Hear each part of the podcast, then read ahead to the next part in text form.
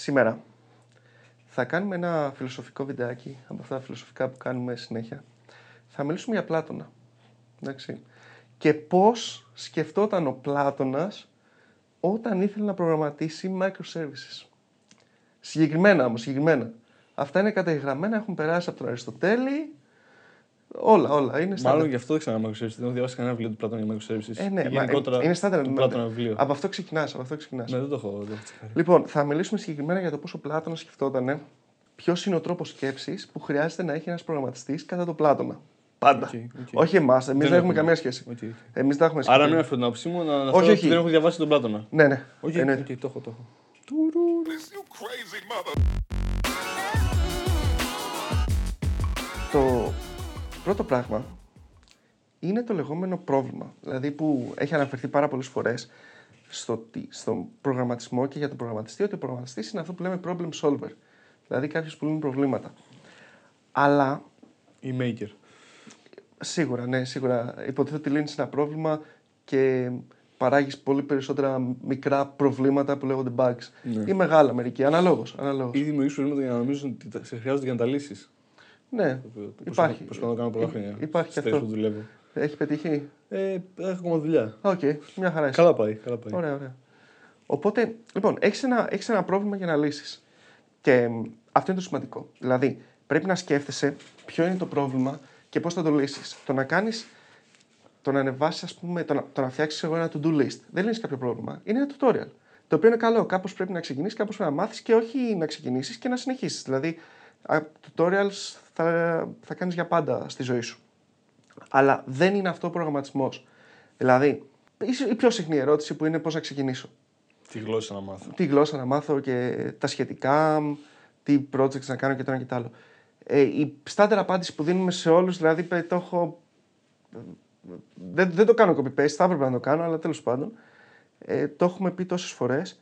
Είναι ότι βρες κάτι που σου αρέσει σαν εφαρμογή και προσπάθησε να τη φτιάξεις. Αυτό είναι το σημαντικό. Δηλαδή να καταλάβεις ότι εσύ έχεις ένα πρόβλημα, δηλαδή ότι σου χρειάζεσαι μια εφαρμογή, χρειάζεσαι δηλαδή μια λύση σε ένα πρόβλημα και φτιάχνοντας αυτό γίνεσαι προγραμματιστής.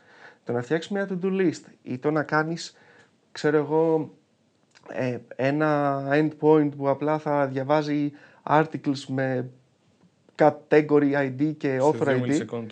Ναι, δεν, δεν, δεν είναι κάτι. Δεν είναι, δεν είναι προγραμματισμός. Είναι, είναι εκπαίδευση. Το οποίο είναι, είναι καλό. Είναι εκπαίδευση. Αλλά δεν είναι προγραμματισμός. Δεν είναι, δεν είναι development. Δεν είναι software engineering. Να το πάω και ένα, ένα βήμα πίσω. Να το πας. Λίγο ναι. πιο. Έτσι, θα το πιάσουμε τον Πλάτωνα, να πάμε στο τελείως φιλοσοφικό κομμάτι. Ότι αν το σκεφτούμε από αυτή, με αυτή την οπτική, ακόμα και οι γλώσσες που γράφουμε δεν έχουν σημασία. Δηλαδή, αν δεν έχουμε ένα πρόβλημα να λύσουμε, όλες οι γλώσσες είναι άχρηστες. Άμα εγώ γράφω Go ή JavaScript, αν δεν έχω κάτι να λύσω και γράφω Go ή JavaScript γιατί απλά ξέρεις, είναι cool, χωρίς να έχω κάποιο πρόβλημα, είναι άχρηστο. Δηλαδή, έχω ένα εργαλείο, αλλά δεν το χρησιμοποιώ για να λύσω κάποιο πρόβλημα. Χωρίς να... Ναι, κατάλαβα. Οπότε χωρίς Δηλαδή, εγώ απλά διαλέγω JavaScript γιατί αυτή τη στιγμή είναι ξέρω, εγώ, πάρα πολύ trendy. Και δεν σκέφτομαι το πρόβλημα που θέλω να λύσω. Π.χ. πρέπει να διαβάζει αρχεία από ένα σκληρό δίσκο. Ε, αλλά ξέρεις, να κάνω άξιο σκληρό δίσκο. Και λέω θα το κάνω με JavaScript. Και το κάνω με C ή με Go. Γιατί εγώ γράφω JavaScript. Το ότι διαλέγω το ένα εργαλείο με το, το community ή γιατί μ' αρέσει ή γιατί δεν ξέρω και εγώ τι και όχι με το πρόβλημα που θα πάω να λύσω, ίσως να μην έχει τόσο νόημα. Ναι, για, γι, αυτό, Δηλαδή- γι' αυτό λέμε κιόλας ότι βρες την εφαρμογή που σου αρέσει να κάνεις και με βάση αυτό θα καταλάβεις και με ποια γλώσσα προγραμματισμού να ξεκινήσεις και με ποιο framework να, ξε, να ξεκινήσεις ή ακόμα και με, ποιο, με ποια κατηγορία προγραμματισμού. Γιατί θέλω να σου πω, ρε παιδί μου, αν θες να φτιάξεις Google Maps, ενδεχομένως να σκεφτείς ότι, OK, θα χρειαστώ κάποιο microservices back-end σύστημα από πίσω, ε, όχι για αρχή, γενικά ξέρεις πώς έχει φτιαχτεί εννοώ, ε, και ενδεχομένως κάποια mobile εφαρμογή που θα έχει μια πέρα δόθε επικοινωνία. Δεν θα κάτσεις να σκεφτείς ότι τι μο- δεν θα, κάτσεις, δεν θα το φτιάξεις, ας πούμε, PHP, γιατί στην ουσία mobile εφαρμογή θες να κάνεις. Οπότε δεν έχει νόημα. Οπότε, άμα σου πω εγώ ξεκινά με PHP, σε καταστρέφω στην ουσία, σε χαντακωνω Γιατί σου, σου μειώνω τη δυνατότητα να, το, να φτιάξεις αυτό που θες. Αντιθέτως, π.χ., αν το, αυτό που σκέφτεσαι που θες να κάνεις, παιδί μου, είναι ξέρω εγώ, ένα, ένα website ας πούμε, που το οποίο περιέχει διάφορα interactive, πράγμα- interactive πράγματα κτλ. θα σου λέγανε, ΟΚ, σκέψου PHP backend, ενδεχομένως κάποιο. ή Λίγο κάποιο, JavaScript κάτι μπροστά να πέσει. κάποιο JavaScript framework μπροστά ή οικοσύστημα, να το πούμε πιο, Ή και απλή πιο JavaScript. γενικά, ή απλή Δηλαδή, αν JavaScript. κάτι τόσο ναι. απλό. Που θέλω, θέλω να πω, ρε παιδί μου, οπότε ξεκίνα με τη λύση και work backwards προς το πρόβλημα. Αυτό είναι το πρώτο, το βασικό που χρειάζεται να, να καταλαβαίνει ένας προγραμματιστής. Και αν δεν είναι, και, και αν δεν είναι για εκπαιδευτικούς σκοπούς, δηλαδή αν δεν πω ότι α, θέλω να μάθω JavaScript, αλλά τι project να κάνω, αν σκέφτομαι τι μπορώ να κάνω με JavaScript για να απλά να χρησιμοποιήσω JavaScript, και αυτό δεν έχει ξέρεις, είναι ακριβώς αντίθετο με το ότι οι προγραμματιστές είναι για να λύνουν ένα πρόβλημα. Οπότε αν σκέφτομαι ότι εγώ έχω το εργαλείο μου και προσπαθώ να βρω προβλήματα με αυτά τα εργαλεία, ίσως είναι και αυτό λίγο ξέρεις, μειώνεις το τι προβλήματα μπορείς να λύσεις, τι, προ, τι μπορείς να Και δουλέψεις πόσο, ουσιαστικά. και πόσο Όχι καλά το- μπορείς να τα λύσεις. Σίγουρα, ναι, ισχύει. Επίσης, πάνω σε αυτό είναι πολύ σημαντικό να καταλάβεις και το πρόβλημα. Επιμένω σε αυτό, μερικοί δεν συμφωνούν. ΟΚ, το καταλαβαίνω. Γράψτε μας στα σχόλια ποια είναι η άποψή σας. Επιμένω εγώ γενικά ως ότι ο προγραμματιστής πρέπει πρώτα να μελετήσει το, τη φύση του προβλήματος. Τι εννοώ, να ξέρει το business. Αυτό που πάει να φτιάχνει. Δηλαδή... Όχι αναγκαστικά πρώτα, να το μελετάει καθ' όλη τη διάρκεια ναι, ναι, της, ε, δεν σου λέω τώρα άμα θέλει να φτιάξει HR framework για να πάει να σπουδάσει HR 4 χρόνια. Ναι, ναι, αυτό. αυτό. Να κάτσεις να, το, να κάτσεις να το μελετήσεις. Είναι πολύ σημαντικό να καταλάβεις το πρόβλημα. Γιατί είναι σημαντικό, γιατί θα σου έρθουν με requirements που αυτά τα requirements θα είναι εκτός πραγματικότητας και είναι σίγουρο ότι θα είναι εκτός πραγματικότητας. Γιατί θα είναι εκτός πραγματικότητας, Γιατί αυτοί που στα λένε, στο, στο λένε με βάση το πρόβλημά τους. Δεν στο λένε με βάση την πιθανή λύση. Δηλαδή, όταν σου έρθει ένας πελάτης και σου πει, ή ένα stakeholder και σου πει, ε, Θέλω εκεί να μου βάλεις ένα κουμπί, θέλω εκεί μια σελίδα, θέλω εκεί το ένα, θέλω εκεί το άλλο, δεν θα το σκεφτεί ούτε, τεχνο, ούτε τεχνικά, ούτε μεθοδικά, ούτε θα σκεφτεί ενδεχομένως και μακροπρόθεσμα. Θα σκεφτεί ποια είναι η ανάγκη μου αυτή τη στιγμή. Οπότε εσύ πρέπει να ξέρεις το business, πρέπει να ξέρεις τη φύση του προβλήματος, να την καταλάβεις, για να, πα, για να παρέχεις μετά αντίστοιχα την πιο σωστή δυνατή λύση. Ε, και ακόμα και να μην σου έρθει ο άλλος με τι ξέρεις ότι θέλω το κουμπί εκεί πέρα, μου σου εξηγήσει ότι θέλει, έχει ένα πρόβλημα. Αλλά πάμε με την λογική ότι δεν ξέρεις, σου λέει πώ θα κάνεις τη δουλειά σου, σου λέει ότι απλά θέλω κάπως να λύσουμε αυτό το πρόβλημα. Έχω παρατηρήσει ότι οι άνθρωποι που έχουν μεγαλύτερη ατόνιση στο business, προφανώς αυτό που θα προτείνεις θα είναι to the point. Θα πεις κάτι, δηλαδή, κατα, κατανοώντας πώς δουλεύει γενικά το, και τι limitations έχεις από το business και από όλα αυτά τα πράγματα, η, η πρόταση που θα κάνεις θα είναι πολύ πιο κοντά σε αυτό που θέλουν. Άρα θα είναι πολύ πιο εύκολο να βρείτε μια, ξέρεις, ένα common ground και να δουλέψετε πάνω σε αυτό. Από το εσύ απλά να λες: OK, πού να βάλω το κουμπί. Το ένα αυτό. Και επίσης έχω παρατηρήσει ότι άνθρωποι που έχουν συνεργαστεί και έχουν καλή κατανόηση του business και είναι πιο αδύναμοι τεχνικά, είναι πολύ καλύτεροι από ανθρώπους που είναι πολύ πιο αδύναμοι τεχνικά, αλλά δεν καταλαβαίνουν το business. Δηλαδή, Ναι, ναι. οι άνθρωποι αυτοί, τώρα να πούμε σε αυτούς που ξέρουν το business, είναι πολύ πιο χρήσιμοι. Έχω παρατηρήσει δηλαδή, μου, από εμπειρική μου εμπειρία, είναι πολύ πιο χρήσιμοι στην ομάδα από έναν άνθρωπο που απλά ξέρει, εγώ ξέρει τέλεια React. Ένα άνθρωπο που ξέρει τέλεια React, αρχικά θα σου πάει τα νεύρα γιατί θα γράψεις React και θα σου λέει Α, αυτό δεν είναι τέλειο. Δεν είναι πολύ καλό. Δεν είναι, Πέρα από αυτό, δεν είναι best practice. δεν έχει και το ξέρεις. Είναι anti-pattern. δεν θα σου δώσει κάποια λύση. Δηλαδή απλά θα γράφει React. Και δεν έχεις ξέρεις μέχρι εκεί. Δηλαδή στο refinement δεν θα σου δώσει ξέρω εγώ, κάποιο. ΟΚ, θέλω να φτιάξουμε κάτι. Αυτός που ξέρει το business θα σου πει ότι αυτό που θες να κάνεις έχει και αυτά limitations γιατί δουλεύει και τα άλλα πράγματα έτσι. Οπότε μπορεί να μην ξέρει ακριβώς πώς να υλοποιηθεί ή πώς να παίζουν αυτά όλα τα πράγματα έτσι, αλλά σ- στα πράγματα της ομάδας και της ομάδας εννοώ όχι μόνο το προγραμματιστικό κομμάτι, της εταιρικής ομάδας, είναι πολύ πιο χρήσιμος. Ακόμα και αν ξέρει λιγότερο React από τον expert React developer π.χ. που τα ξέρει όλα και ξέρεις είναι τέλειος React developer. Είναι πολύ Και- πιο χρήσιμος από την δική μου εμπειρία. Ε, εδώ υπάρχει ένα tip το οποίο νομίζω το, έχω, το έχουμε ξαναφέρει. Το έχουμε αναφέρει δηλαδή. Ότι το να ξέρεις το business γενικότερα, το να ξέρεις δηλαδή πώς δουλεύει κάτι, μπορεί να σε γλιτώσει πάρα πολύ από χρόνο και μπορεί να σε κάνει να, να, να αναβάλεις κάποια πράγματα που δεν τα θες εκείνη τη στιγμή. Δηλαδή, π.χ. τι εννοώ. Σου έρχεται ο άλλος και σου λέει, ε, Θέλω εκεί πέρα να μου βάλεις ένα κουμπί. Εσύ μπορείς να σκέφτεσαι τώρα αυτό το κουμπί που σου ζητάει, ότι μπορεί να είναι και δύο εβδομάδες δουλειά. Τώρα, ξέρεις, όχι το κουμπί, και ξέρεις ό,τι χρειάζεται από πίσω για να μπει αυτό το κουμπί. Οπότε, γνωρίζοντας εσύ το business, μπορείς να πεις αυτόν, λέει, είσαι σίγουρος ότι το χρειάζεσαι εκεί αυτό το κουμπί; Γιατί άμα το κάνουμε έτσι, μπορεί ο χρήστης να μπερδευτεί γι' αυτό και γι' αυτό το λόγο και ίσως να το κάναμε έτσι, που σκέφτεσαι στο μυαλό σου αυτό θα μου πάρει μια μέρα. Οπότε θα το ξεφορτωθώ αυτό, θα πάω να κάνω το άλλο το σημαντικό. Ε, θα, θα κάνουμε αυτό, θα ίσως θα βολέψει περισσότερο. Και όντως μπορεί να βολεύει περισσότερο. Το θέμα είναι ότι δεν χρειάζεται καν να το γνωρίσει. Δηλαδή, αν το εξηγήσεις ότι Ναι, όντως ναι. αυτό θέλει μία μέρα, παιδί μου, και έχουμε το ίδιο αποτέλεσμα και το άλλο θέλει δύο εβδομάδες για το χύψη λόγο, καταλαβαίνεις το business είναι και, και οι δύο είναι κερδισμένοι στην τελική. Δεν νομίζω ότι και ο άνθρωπος Ακριβώς. που πουλάει ή διαχειρίζεται το προϊόν θέλει να χαλάσει δύο εβδομάδε. Ουσιαστικά θέλει να δώσει αυτή τη λύση όσο πιο έτσι φθηνά και γρήγορα γίνεται, ρε παιδί μου. Φθηνά και γρήγορα εννοώ ε, ποιότητα πάντα. Έτσι. Ναι, ναι. Ε, ιδανικά, ας πούμε, Ιδανικά, το, το ιδανικά, πιο efficient τρόπο. Και ένα τελευταίο που το αναφέραμε πριν, αλλά πάλι κολλάει εδώ πέρα, ότι καταλαβαίνοντας το business, μπορείς να καταλάβεις ποια τεχνολογία χρειάζεται να χρησιμοποιήσεις για αυτό το πράγμα. Δηλαδή, αν καταλαβαίνεις τι πρόβλημα πας να λύσεις, είναι πολύ πιο εύκολο να διαλέξεις την τεχνολογία. Π.χ. στο, στο έτσι που κάνουμε, έχεις λίγους χρήστες, αλλά για να υπολογίσεις όλους τους κανόνες που θέλεις, ξέρεις ότι οι κανόνες θα είναι πολλοί. Εγώ, εγώ φτιάχνω δύο κανόνες, αλλά ξέροντας ότι στην Ελλάδα έχεις 15-20 κανόνες για να τρέξουν, πρέπει σε κάθε request να κάνεις validate κάποια δεδομένα με 15-20 κανόνες. Άρα εκεί, αν το φτιάξουμε με τη λογική ότι εντάξει, στο development 2 έχω. Οπότε Ναι, ναι. θα απλά θα έχει μια for loop που θα κάνει δύο. Αλλά μετά έχεις 15-20 κανόνες στην πραγματικότητα που ξέρεις άμα τι- έτσι θα είναι. Ήδη ξέρεις ότι από πριν θα πρέπει κάπω να το σπάσω. Θα πρέπει να κάνω κάτι που να παίζει κάπως παράλληλα αυτό το πράγμα.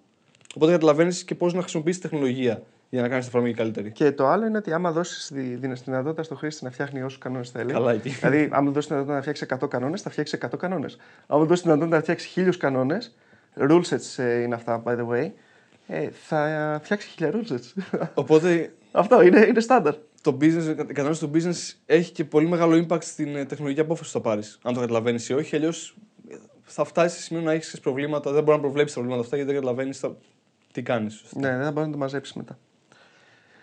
Το επόμενο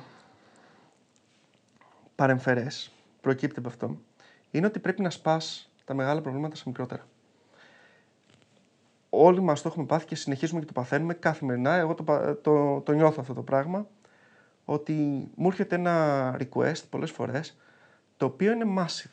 Δηλαδή όπως και να κάτσω να το σκεφτώ Μπορεί να είναι για δύο μήνες, τρεις μήνες, ας πούμε. Και δύο-τρεις μήνες. Τώρα μ, μπορεί να μας ακούνε κάποιοι και να λένε: ΟΚ, δεν είναι πολύ, δεν είναι το ένα το άλλο. Αλλά είναι πολύ δύσκολο να, να προβλέψεις, να προγραμματίσεις δύο-τρεις μήνες σε software, Μήνα. σε μια ομάδα. Είναι, α- είναι πολύ δύσκολο, είναι πάρα πολύ δύσκολο.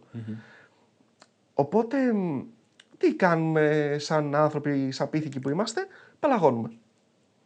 Δηλαδή, αμέσως μπαίνουμε σε μια στάση έτσι ε, πανικού, Παγώνουμε, ας πούμε, να ακόμα ναι, κάνουμε. και να μην το... Και μαζευόμαστε και σκεφτόμαστε τώρα πώς, πώς θα προλάβω να το κάνω. Ποιος θα πάρει αυτό το κομμάτι, ποιος εκείνο, το ένα, το άλλο κτλ. Λοιπόν, α, είναι στάνταρ αυτό. Είναι στάνταρ και θα, δεν, δεν θα σταματήσεις ποτέ να το αντιμετωπίσεις και σε όσο μεγαλώνεις, ας πούμε, και, τεχ, ε, και στο επίπεδο σου αλλά και Πραγματικά. στην ιεραρχία, θα το αντιμετωπίσει όλο και περισσότερο. Δηλαδή, ας πούμε, οι άνθρωποι που έχουν από κάτω ολόκληρα τμήματα πρέπει να βγάλουν budgeting χωρίς να έχουν. Δηλαδή, με- για- budgeting για 100 άτομα από το πουθενά. Βασικά, όσο πιο κάτω πας, τόσο μικρότερο τσάνγκ δουλειάς σου έρχεται, ρε παιδί μου, γιατί έχεις σπάσει. Όσο πιο πάνω πάει, σπάει ε, σε κομμάτια και ουσιαστικά έρχεται σε ένα όσο πιο κάτω είσαι, κάτω. Στην απόφαση, ουσιαστικά. Ναι, στην, ναι. στη ροή της απόφασης, έχεις μικρότερο κομμάτι στο τι θα δεις από το τι θα έρθει τελικά για, να- για να γίνει αυτό το πράγμα. Αλλά πρέπει σαν προγραμματιστής να σκέφτεσαι σαν manager. Δηλαδή, πρώτα πρέπει να είσαι manager του εαυτού σου. Που σημαίνει ότι πρέπει να πάρεις αυτό το πρόβλημα που σου έρχεται και να το σπάσεις σε όσο το δυνατόν μικρότερα προβλήματα και να το χωρίσεις από μόνο σου σε ένα χαρτί. Δεν είναι απαραίτητο. Ό,τι θες. Δεν, τώρα δεν σου λέω να το κάνεις σε Jira ή κάτι τέτοιο. Σε ένα χαρτί και να πεις: Οκ, αυτά είναι τα βασικά, αυτά είναι τα δύσκολα, Αυτά είναι τα οι χαζομαρούλες. Θα τις δω μετά, δεν πειράζει. Δηλαδή, ξέρω εγώ, το... να φτιάξω το style από μπροστά, θα το δω μετά, δεν πειράζει. Άστο, δεν το υπολογίζω καν τώρα. Αλλά π.χ. το να φτιάξω το API, ας πούμε, που θα υποστηρίζει αυτό το πέρα δόθε, είναι κάτι που πρέπει να το σκεφτώ από την αρχή. Ή ξέρω εγώ πώς θα δομήσω τους πίνακες στη βάση δεδομένων ή το data structure, αν μιλάμε για μη σχεσιακή βάση δεδομένων. Και τέλος πάντων, όλα αυτά, αυτό ε, είναι, είναι πολύ βασικό να αρχίσεις να πάρεις ένα μεγάλο πρόβλημα το οποίο μπορεί να σκέφτεσαι ότι είναι ένα-δύο μήνες και να το σπάσεις σε 100 μικρά προβληματάκια. Ο- ο- Ό,τι ξέρεις, δεν είναι απαραίτητο. Γιατί αυτά τα προβληματάκια θα δεις ότι μερικά λύνοντας το ένα, λύνεται και το άλλο. Δηλαδή, μπορεί να δεις, παιδί μου, ότι τα τρία προβλήματα που έχεις αναφέρει εκεί πέρα στην ουσία είναι το ίδιο πρόβλημα. Οπότε, άμα λύσεις το ένα, θα τα λύσεις όλα. Και μετά μπορείς να δεις ότι κάποιο πρόβλημα δεν είναι ένα, τελικά είναι άλλα δέκα από πίσω που έρχονται. Αλλά από κάπου πρέπει να ξεκινήσεις. Αυτό το πριν το. Σε, αυτό το ξέρω, το πρέπει να ξεκινήσεις είναι το πιο σημαντικό, αλλά πριν πας σε αυτό το κομμάτι, θέλω να αναφέρω αυτό. Ε, εμένα μου αρέσει να το χωρίζω όχι σε μικρά και μεγάλα, σε γνωστά και άγνωστα. Μμ. Γιατί ουσιαστικά το είναι μεγάλο μπορεί να μην είναι μεγάλο. Αυτό που λες, ότι, αλλά είναι κάποια κομμάτια που είναι άγνωστα, γιατί π.χ. δεν έχεις ξανακάνει, και κάποια που είναι γνωστά. Δηλαδή, μπορεί να έχεις ξανα, ξανα, ξανακάνει κάτι παρόμοιο ή ακριβώς το ίδιο. Οπότε, χωρίζοντας τα άγνωστα, αυτό που πρέπει ουσιαστικά να κάνουμε είναι να, βρ- να τα κάνουμε όσο λιγότερα, να έχουμε όσο λιγότερα άγνωστα πράγματα. Γιατί το, από άποψη σχεδίασης, ποτέ δεν θα φτάσουμε στο ξέρω 100% τι θα γίνει, γιατί στον κώδικα μόνο θα καταλάβεις 100% τι γίνεται. Αλλά όταν πριν γράψεις τον κώδικα, να έχεις όσο λιγότερα άγνωστα κομμάτια γίνεται. Δηλαδή, αν χρειάζεσαι δεδομένα από μια άλλη υπηρεσία ή από ένα άλλο service από μια άλλη ομάδα, είναι ένα άγνωστο κομμάτι. Ναι, δεν ναι. ξέρεις το endpoint πώς θα παίξει. Δεν ξέρεις αν έχουν endpoint. Δεν ξέρεις τι βάση μπορεί να έχουν. Δεν ξέρεις τι φορμάτα έχει αυτή.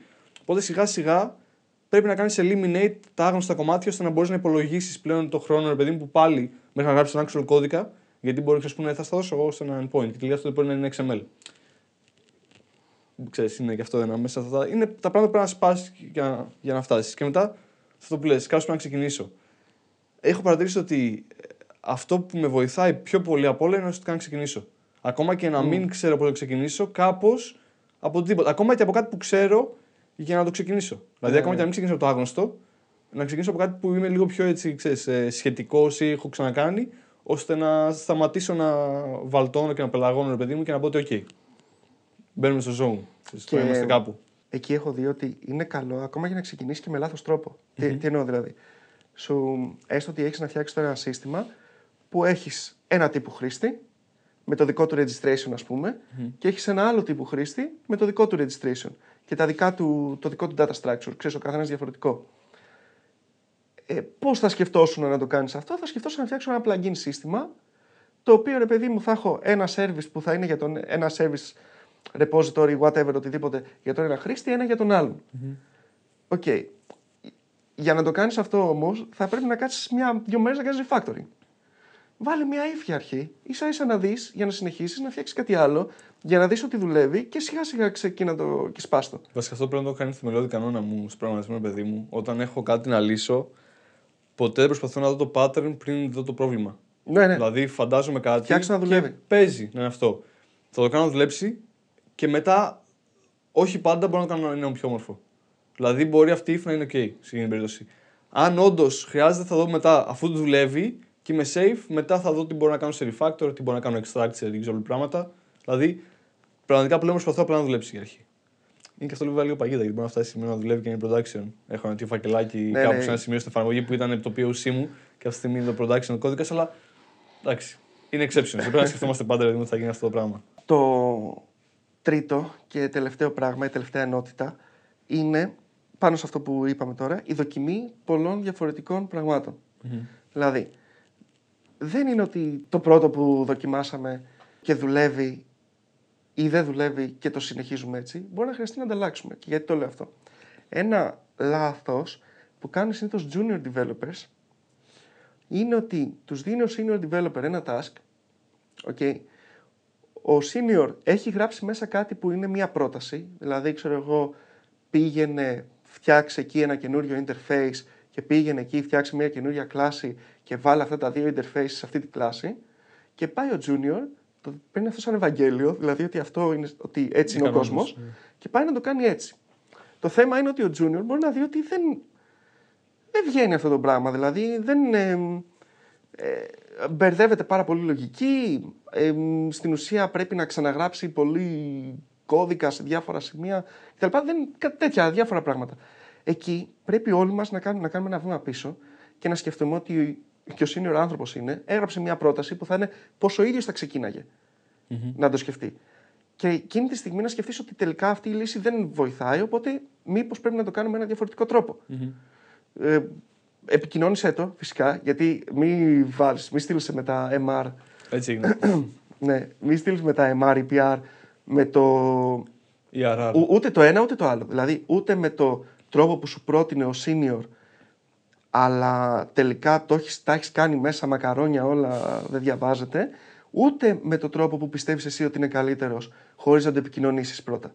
Εκτός αν όλη αυτή η διαδικασία κράτησε μία-δύο ώρες. Δηλαδή μην κάθεσαι τώρα δύο εβδομάδες να προγραμματίσεις και τους στείλεις μετά MR και πάθει ο άλλος πανικό. Ε, Πάντως, επειδή είχαμε και κάποια comments ξέρεις, στο βίντεο ρε παιδί μου, που λέγαμε ότι το, το guidance που δίνει ο senior και αν, αν δεν έχω senior τι να κάνω, αυτό ισχύει και είναι σε μόνος σου μια ομάδα. Δηλαδή, είσαι σε μόνος, σου- το, το έχω παρατηρήσεις και σε, είσαι μόνος σε μια ομάδα, δουλεύεις, είναι η ομάδα όλη με το ίδιο seniority, χαμηλό ή υψηλό.